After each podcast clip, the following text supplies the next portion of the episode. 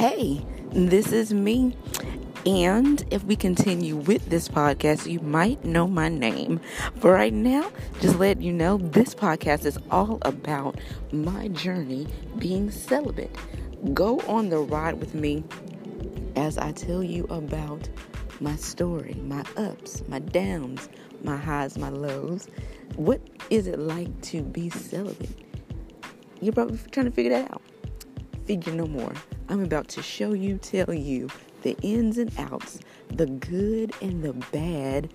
But for the most part, everything is good, you know?